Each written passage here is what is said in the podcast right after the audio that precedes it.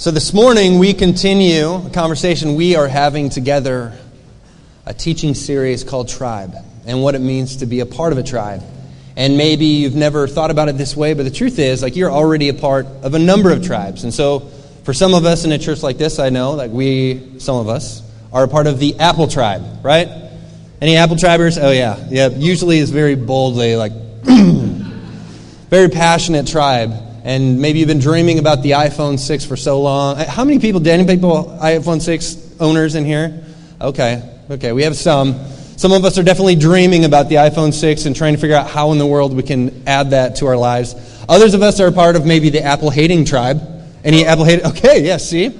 Equally passionate sometimes, the Apple hating tribe, right? Where you just cannot understand why anybody would support an organization like that and feel that maybe the iPhone 6 should be more like honestly named the iPhone 666, right? So we, we have tribes. So I'm a part, I think many of us are part of the Huskers tribe, right? Yes. Who gave the Canes a beatdown last night. Yeah, I'm ready to worship this morning after last night. It was, it was so good for my soul. Um, although I've had to do some repenting after last night, some of the thoughts uh, and tweets that I might have put out there. But anyway, um, you know, others of us were a part of uh, maybe tribe where, you know, we wear our girlfriend's jeans and grow our beards real long and don't shower and bike everywhere, right? And we're part of the hipster tribe, right? Um, we're all, we organize, it seems like human beings, like we just happen, like just almost intuitively organize ourselves into tribes of people who, who we share hopes and dreams or values and beliefs. And of course, we do this spiritually as well right? And so for some of us, like you've been a part of a number of Jesus tribes before Mosaic, and for some of us, that was like a really good experience, maybe even changed our lives. Uh, for others of us, as we talked about a bit last week, for some of us, we have, and it was a really bad experience, and we have the scars to show for it. And of course, in Mosaic, there's a number of us, like this is really maybe the first spiritual tribe or the first Jesus specific tribe uh, that we've ever been a part of. Right? And so it's very important that we figure out how to do this well together. And so that's really the focus of this series. And so this morning, as we talk about what it means to be a healthy Jesus tribe, I want to talk specifically about what it means to, to trust, to really trust the one in whose name that we gather. All right, what does it mean to really trust the one uh, in whose name we gather? Trust God, to trust uh, Jesus. Right, because if you've ever wondered, you know, what God wants for you, right, God wants for you that you would move, as we've talked about, from being just a person to becoming a part of a people, God's people, God's forgiven, redeemed, loved, being made new people. That's what God, what God, wants for you. But if you've ever asked, you know, what does God want from me? Right? If I could boil that down to its essence, what God wants from you is for you and I to learn how to trust Him right? To begin to trust Him step by step. Yes, Jesus. Yes, Jesus. Yes, Jesus. Until every facet of our lives, as imperfectly as we will do it, but until all of us comes into this relationship of trust uh, and surrender to Jesus. And so there's this passage um, that I think really speaks to this really, really well that I want to look at this morning in Proverbs 5. But if I'm really honest, like this is a passage that, uh, as much as I, I, love it and as, as good as it is, it makes me profoundly uncomfortable. And for some of us, I think it probably will as well. So this is, this is Proverbs chapter 3, uh, verses 5 and 6. This is how it reads. All right, trust in the Lord with all your heart. Do not depend on your own understanding. All right, seek his will in all you do, and he will show you which path to take. Right, trust in the Lord with all your heart and lean not on your own understanding. Now, depending on how you're wired, right, for me as a natural critic and sometimes a natural cynic, right, this makes me nervous. Right, this makes me very nervous as I read this because for as long as I can remember, like I've always been that kid who just really struggles with easy answers and somebody just trying to like push trite cliches and easy answers my way, right? And so I, some of you know, like I grew up in church and like from as early as I can remember. And I was always like that kid in the back of the class, like with my hand in the air, just like pushing back on everything that was oftentimes being said, right? And so I would hear things said, you know, like these kind of Christian isms, you know, where they say things like, um, you know, God is good all the time and all the time. Yeah, right? And so I was like the kid in the back of the room that was like, what about when he's not? You know, like what about like the for the couple who like loses their child, like how, how can you say that?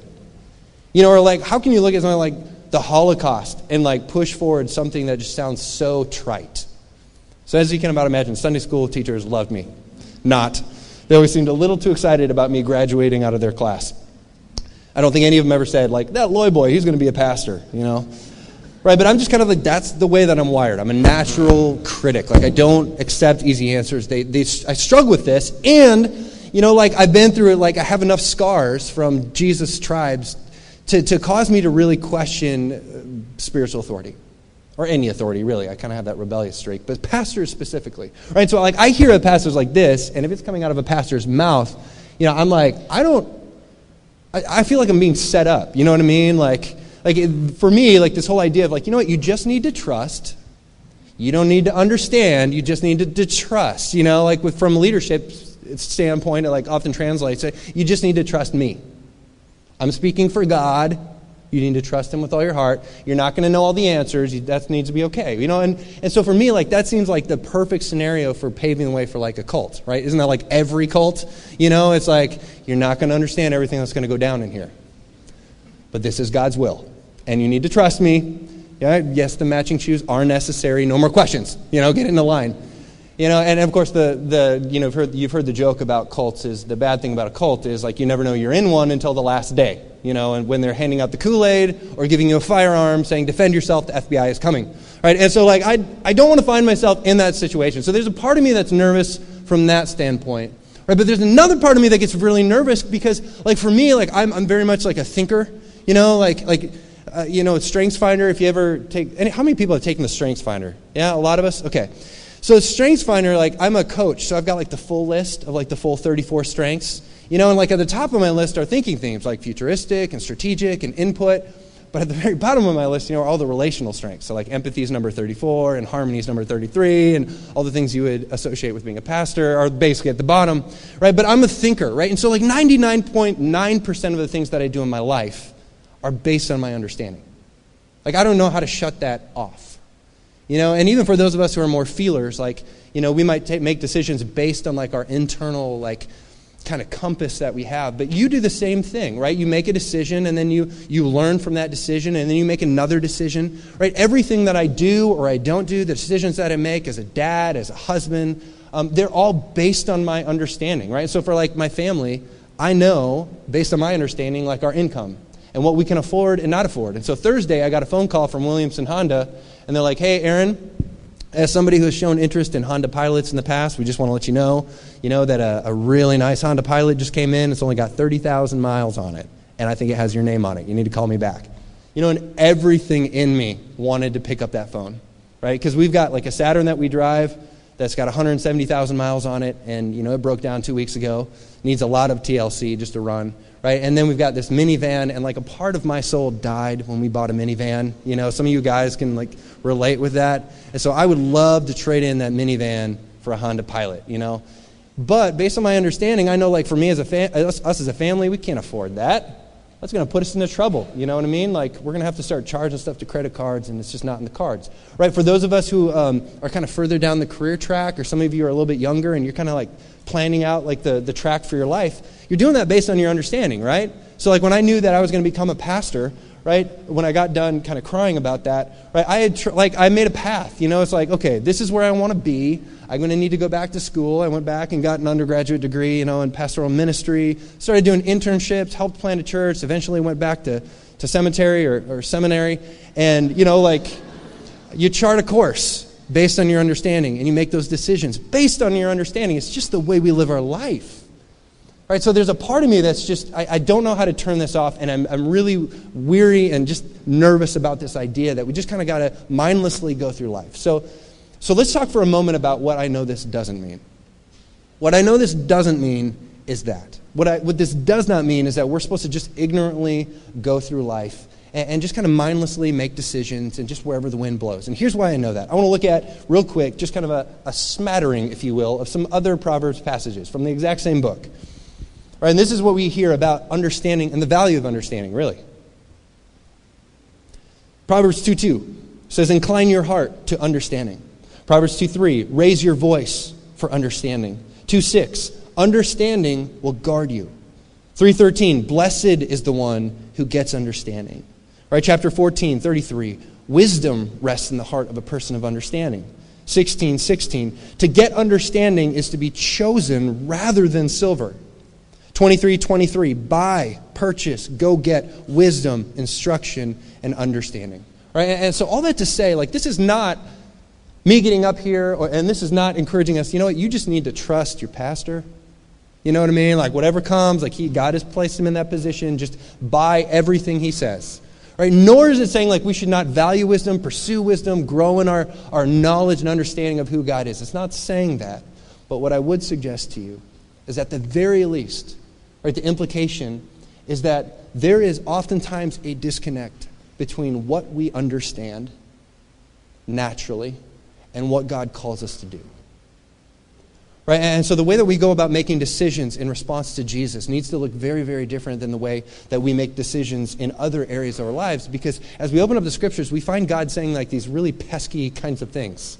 Like this, like in Isaiah 55. He says this, right? For my thoughts are not your thoughts. Right? And my ways are not your ways. In fact, for as the heavens are higher than the earth, so are my ways than your ways and my thoughts than your thoughts. Right? And so the, the implication, the rub for us, the tension, you know, is he's saying, look, if, so if you go about making decisions, and, you know, regarding me and what I'm asking of you, in the same way you make other decisions, and, and it always has to align with what you understand, what makes sense on paper, what you can explain rationally, the outcomes that are very, very predictable. If you do that, you're going to completely miss what I'm up to and what I long for you. All right, and so here's what I want to throw out there and kind of put on the table this morning. Right, if this is true, if our natural bent often places us in a position of opposition to what God desires for us, if our natural plans are ones that, if we make them on their own, are oftentimes going to look very, very different than what God desires for us and what God plans for us, then we need to become a people who adopt a posture of yes when it comes to God. Right? That God is actually looking for yes men and yes women. Right? How many people ever saw the movie Yes Man? Yeah, Jim Carrey, so good. I love that movie. Part of the reason I love that movie is because we live in Lincoln, Nebraska. And do you remember how Lincoln, Nebraska is depicted in that movie? I don't know where they filmed some of that, but that was not Lincoln, Nebraska. That was somewhere out western Nebraska.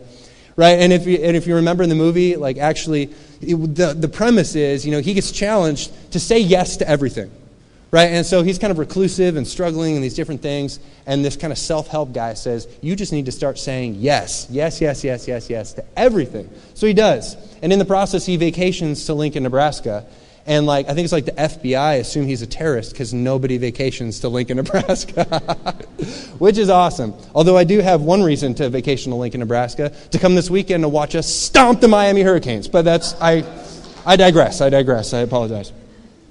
But all that to say, you know, when it comes to being like a yes man or a yes woman, for us, like that carries a negative connotation naturally, right? Right? None of us want to be a yes man. And if you're a leader, no one would ever encourage you to surround yourself with yes men right? Because you need others who are going to help you see your blind spots, right? To push back and say, uh, Aaron, that's a bad idea. You know, like we all need that, right? But of course, it's very different when it comes to God. Because believe it or not, God actually doesn't need that from you. Right? God doesn't actually need you to push back and question everything He calls you to. But that's, that's like our bent, right? And I think like if God was to show up, like just tangibly show up this morning, like in the middle of Lincoln, Nebraska, and say, like, behold, the keys of life do you want them? Like, I think a lot of us, like, especially those of us who are skeptical like me, would be like, I don't know, what's the cost? You know what I mean? Like, am I going to lose some of my creative freedoms? You know, like, what's the fine print? Right? Because we want to push back. And what ends up happening is we open up the scriptures, and this is how we approach the scriptures, is we're constantly processing it through our own rationale and trying to decide whether that's a good idea or whether we actually know better than God which of course is a very arrogant thing, but it's, I think, oftentimes the way that we approach it. And of course, this is, this is actually how the whole fall happened in the garden, is God gives them everything, says, the world is your playground. Go, create, make babies. You know what I mean? Cultivate. This is all yours, but don't do this one thing. And Adam and Eve ultimately decided, you know what? I think we know better. I think God's holding out on us. And so we're not going to trust. Our way is better. Right? And so I just suggest to you, like, we need to adopt a posture of yes. And that, that is just intrinsic to what it means to, to be a disciple. Right? To be a people. My challenge to you that to be a disciple is basically to decide ahead of time that I'm going to say yes to Jesus. Right? So, Jesus, what do you want with my finances? I, I may not fully understand that, but ahead of time, I'm going to say, I'm going to say yes. Right? What do you want? You want? What do you want from me as a husband and as a dad? I'm, I'm going to go ahead and say yes. Right? What do you want from my, my plans for my life? My hopes, my dreams. I'm going to go ahead and just ahead of time say, Yes, Jesus, yes, Jesus, yes, Jesus, because you are trustworthy. Right? If you feel that internal tension, like when I say that, right, that's exactly what I'm trying to put my finger on. Is that part of us inside of us that just kind of says, No, no, no, no, I know better. You're not trustworthy. Right? Another part of why this is really, really important, I would suggest to you, is that yes men and women know God in a way that others never will. Yes men and women know God in a way that others never can. Right? Because if you haven't figured out already, like it's very possible, in fact, I bet you know people who understand a lot about God but do not know Him. Because there are some things that you cannot fully know but you can only know experientially. And, and I, I bet you already know this in like every other area of your life. Right? So if you went to a surgeon and you had to have some major surgery going on, and you went into a surgeon, you know, and he walks in and he says, All right, I've never technically done this per se, but I've read a lot of medical journals about this particular surgery. In fact, I've written a lot of medical journals about this particular surgery. So, scalpel? Right? You and I both know we are jumping off that table so fast. You know what I mean? Whether we're drugged or not. It's like, don't touch me. You know, or if you went to a dentist, right, and they got you all bibbed up and laid you back, and he gets the drill out, you know, and he says, turns to you and he says, you know, Dantia is the Greek word for teeth. I learned that in my study. And if this hurts, you need to scream really loud because I've never actually handled one of these. You know, like you and I both know there's no possible way we're letting that guy touch us. Why is that? What if he has a PhD? What if he's written the book on electric drills to be used in dentistry?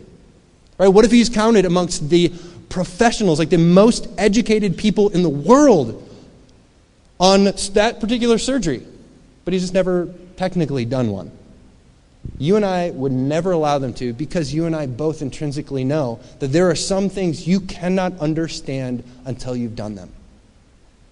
There are some things you cannot know until you have experientially gone through them, right? It's like for those of us who are married in the room, it's like when you run into a young couple and they are so just infatuated with each other and they're getting ready to get married, you know, and, and they're so infatuated and up in each other's business all the time that they make everybody else around them uncomfortable. It's like nobody else is in the room, you know, and then like when they leave to go to the bathroom or get a drink and they walk back in, it's like slow motion. You know, endless love is playing in the background and doves are being released, you know. The whole world stops because they made eye contact. You know, and then they say these words to you. You know, they say something to the effect of, you know, we are so in love. It was destiny. She likes fondue and Shania Twain, and so do I. I mean, it was meant to be. Right? And as soon as we saw each other, we just knew he's the one, she's the one, and we're getting married in 28 days, 17 hours, and four minutes from right now. You know, and those of us who are married in the room don't even have to say a word. We just look at each other and we're like, okay, call me in six months. You just wait. You know, like you're clueless. Why is that? Honestly, like, why is that? What if they've read every book that's ever been written on marriage? Right? It's because we intrinsically know they're clueless. you know, they can read every book uh, under the sun, but if they've never actually walked as a husband or as a wife, uh, there's just so many things that, that they cannot possibly know. And the thing is, we know this in every other area of our lives, but we somehow think when it comes to spirituality, when it comes to our relationship with God, that it's somehow different. Right? But it's not. Right? Just to put all the cards on the table. Right? So, for example, like knowing just knowing that God has called you to be a generous person if you're his son or his daughter, as Bill talked about the first week, just knowing that does nothing for your soul. Does nothing. But living a generous lifestyle over time, that will change you. That does something to your soul. Just knowing that God's commission to us as followers of Jesus is to help people meet Jesus and begin to follow him does nothing to your soul, accomplishes nothing. But to get to come up here on a Sunday morning when we're having a baptism service and get to baptize somebody because you were a part of their story and getting to help them meet Jesus will change your life. That does something to your soul. Right? And we could go on and on and on and on. And I think you know this to be true. Right? Just knowing that we are called to serve the poor. Right? The least of these does nothing to your heart. Does nothing for your soul. Right? But venturing into those uncomfortable situations and actually sitting down and sharing a meal with somebody who has no home, sharing a smoke, hearing their story, learning their name, over time, like that changes a person. Right? And so this is why like actively trusting God is so incredibly, so incredibly important. Right? Part of, part of the problem is, is our spiritual gauge for spiritual maturity is so broken. Right? Because if you grew up in Jesus tribes like this, our gauge for spiritual maturity is typically whoever knows the most about the Bible. Right? If you teach Sunday school and you can reference any Greek or Hebrew, and especially if you went to seminary, right, it's like, wow, you must be really something in God's eyes. Right, but you and I, I bet you and I both know people who know so much about the Bible, and yet their life looks so much unlike, so unlike Jesus. Right, that's a broken spiritual gauge. Right? And so I would suggest to you a much better gauge for spiritual maturity is the time it takes for that person to respond with a yes to whatever Jesus is calling them to. Which means it's very possible for somebody like me to get up on a stage like this and deliver a sermon like I give every week and not be living a life that is actively trusting Jesus step by step at a time and be very spiritually immature. And at the same time, there could be somebody who's actually a fairly new believer. But they're actually stumbling forward. And even as they fail, as we all do, are saying, Yes, Jesus. Yes, Jesus. Yes, whatever you want, Jesus. And for them to actually be a whole lot more spiritually mature than this guy over here. Right, it's a whole different, whole different gauge. You know, it's not uncommon in the church world um, for people to kind of bounce, you know, from church to church and for them to leave. And I've heard this as people have left and I've heard it as people have come. And they'll say something like essentially to the point, you know, that, you know, I just, it's just not doing anything for me. You know, I, I need to go deep. You know, I need some, I need some meat. I'm not getting that, you know. But sometimes, not always, but sometimes you look at their life and, and they're not loving their neighbor you know, they're not giving of themselves sacrificially, putting other people's good in front of their own. Right? They, they really don't forgive people who have wronged them. You know, and as a pastor, I just, I just want to come alongside those people, and sometimes I do when they're arriving, you know, and very lovingly share with them that they are not as far as they think they are. Right? That they're not even working the basics.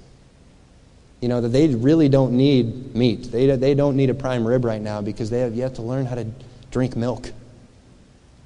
Right? And so we've got to, we've got to change our gauge. Because, man, for people like that, right, it, the last thing that a person like that needs is to go into a space where, where their mind is challenged while their heart remains cold. Right? Because to follow Jesus, it is active. Right? And it is step by step by step. Right? And, and part of the reason this passage that we're looking at this morning is so incredibly important is that that step by step by step, that, that saying yes to Jesus, that adopting a posture of yes, those actions and those steps, oftentimes they don't make sense on paper. Which is why us processing them rationally and deciding whether or not we really want to be obedient is really problematic. Right? So, for example, for my family, coming back to kind of our financial situation, uh, you know, we don't have a lot of margin as a family right? I'm, uh, we have one income. Uh, you know, I'm not rolling super deep, you know, as a pastor. Got three kids. Um, and so we we live pretty frugally to make it. You know, but for us, I'm convinced that God has called us to live generously and that His tribe, His church, as we talked about last week, I really am convinced that it is the business that God is in, that it is His mechanism to change me and to change the world. And so when I read the scriptures and it talks about giving God like the best of my crop, you know, as a metaphor, like the first fruits, for me, that translates to me giving the best of my income back to my local Jesus tribe. And by the way, if I was at Lincoln Berean sitting in a pew, I would say the exact same thing. Right? And so for us, the first check that I write every week, 10% of our income, boom, goes right to Mosaic. Because for me, that, that is just something that when I open up the scriptures, makes sense to me. And that's just a step of obedience. But I will tell you this on paper, that don't make sense. That makes no sense. I mean, we have a budget and everything like that, but I spent a lot of my like early life doing ministry and getting paid like nothing to do it and going to school and seminary and these kinds of things, right? And so conventional wisdom would say, you know what, you got some catching up to do on retirement. You know, or I look at that lump of money, I'm like, man, we could go to Jamaica every year.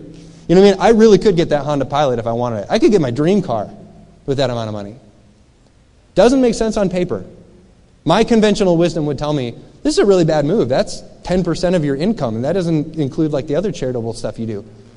Right? But for me, in just laying my heart open and saying, you know what, Jesus, whatever you want with my money, you get it.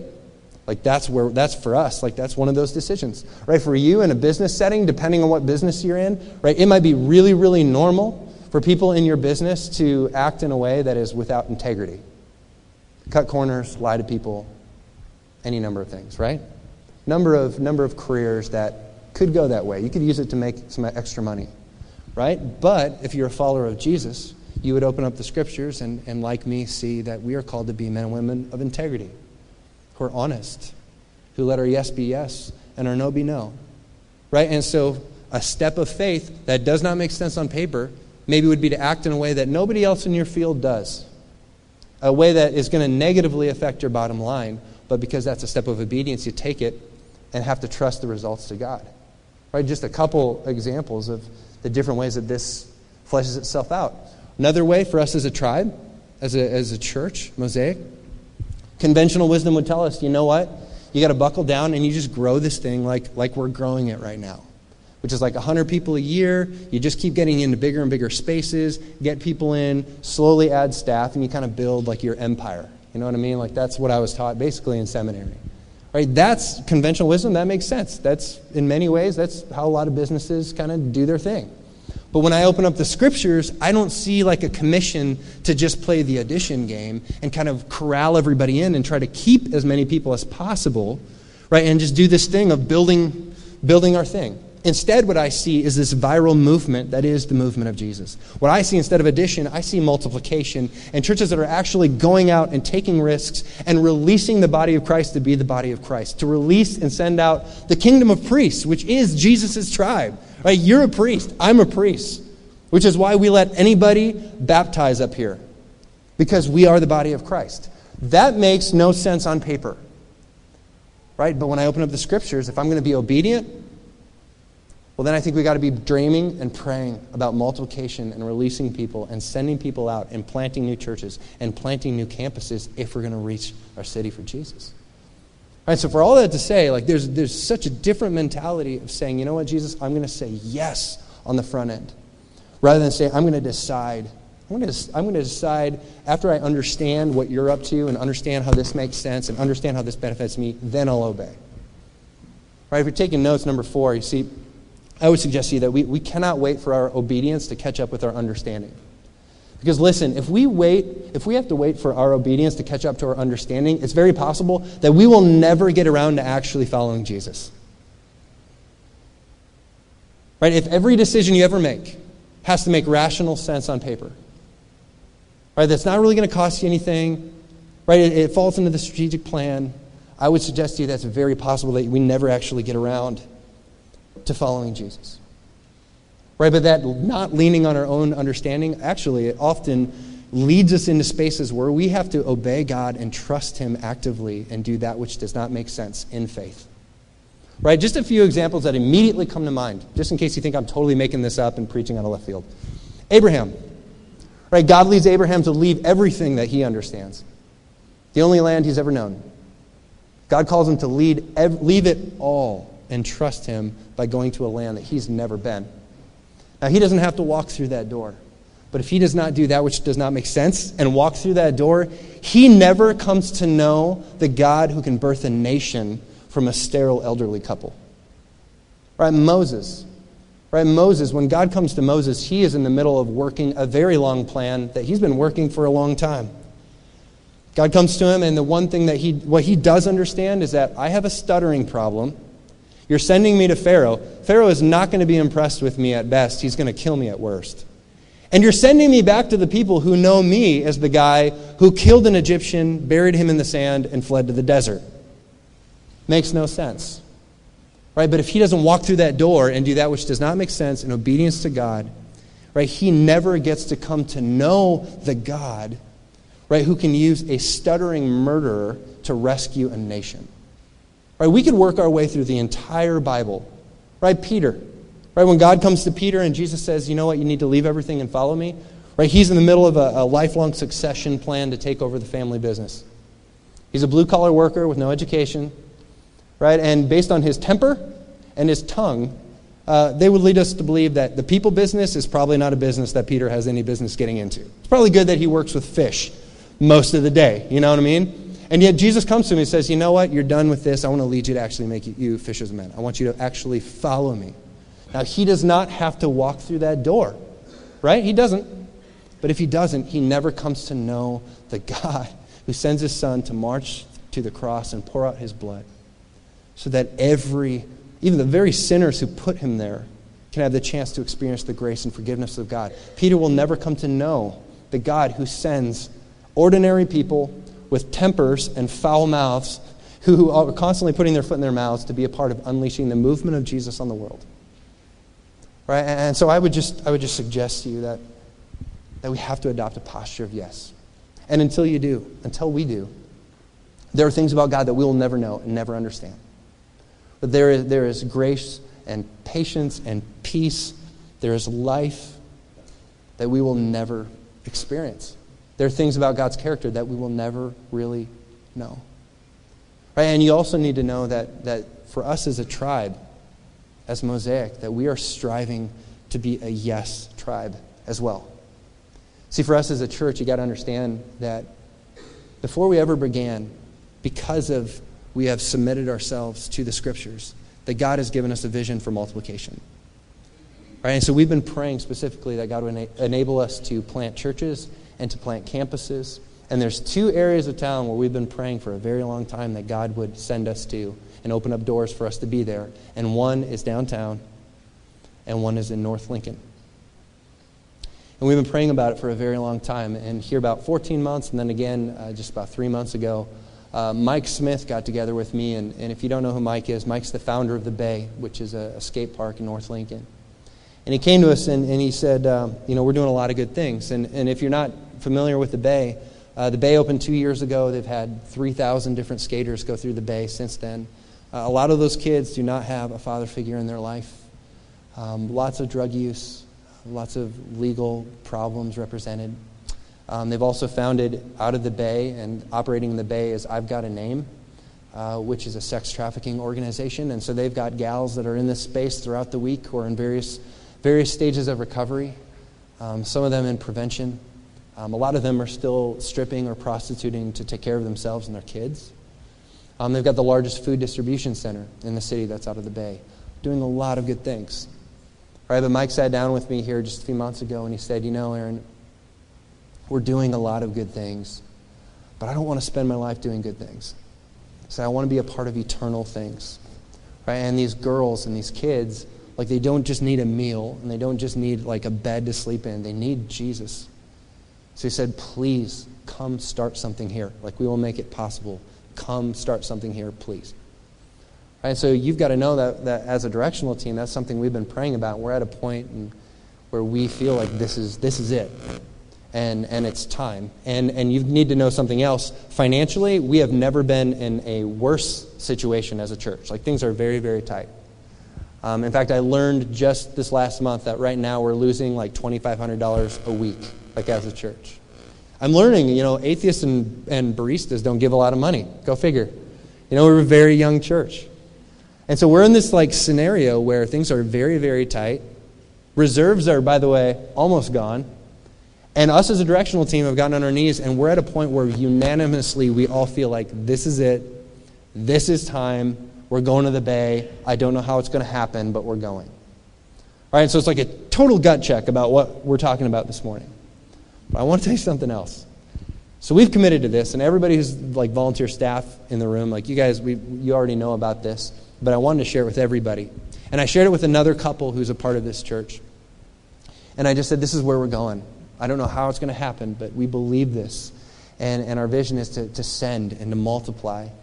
And uh, if you want to be a part of that, that'd be great. If not, no worries. And, and they came back a couple days later and they said, We so believe in this um, that we want to give $25,000 towards it. But it's got to be a, ma- but it's a matching grant, by the way. So we have to raise another 25000 in between now and the end of January. So I'll just put that out there, all right? So we're all going to have to step up if we're going to do this right? But it was this incredible thing, like as a directional team, you know, like I'm wiping tears, like, you know, it's just amazing. Because as you can about imagine, there's not a lot of us in the room who can give $25,000, you know? But it's an amazing thing. But here's why I tell this story, right? Here's what I want you to get. If we don't walk through that door, right, if we don't step into what does not make sense and say, this is where we're going, and we don't know how God's going to provide, but this is what we believe obedience looks like for us, what trusting Jesus looks like for us. If we don't walk through that door, that $25,000 does not exist. You follow? Like, if we don't walk through that door and risk and do what does not make sense, we don't come to know in a new way the God who is faithful to provide. Right? The Jesus who said, I'm going to build my church, and the gates of death will not stand against it. Right? And so we just, I, I share that to illustrate, like, this is the way that it works. And if we constantly wait to understand before we obey, there are things we will never understand and things about God that we will never know, and things that He wants to produce in your life and provide you with that just never happens on the front side of obedience. Some things you can only know through experience. Right? And so I put that out there because you need to know, like, that's where we're going. And when I share next week, I've got an even bigger announcement. so you're going to have to come back. But, um, but we are getting very, very aggressive with our vision and have some very aggressive moves. And by the way, one of those being like probably not meeting at Southeast anymore. So that we can actually position ourselves as a church to multiply all over this city. So know that that's coming. And next Sunday, uh, I'm going to blow your mind a little bit. But I want to end with this quote, all right? End with this quote. So this guy comes up to, went to Mother Teresa one time, and he asked Mother Teresa to pray for him. And she said, I would love to. What would you like me to pray for? And he said, Pray that I would have clarity. And Mother Teresa turns to him and she said, I have never had clarity. I have only been able to trust God. I've only had trust. So I will pray that you will trust God. Right? And my hope and my prayer for everybody in this room and for us as a tribe is that God would make us into men and women who are yes men and yes women who are willing to venture out and trust God actively, even when clarity is elusive, even when we can only see the next step. All right, let me pray for you.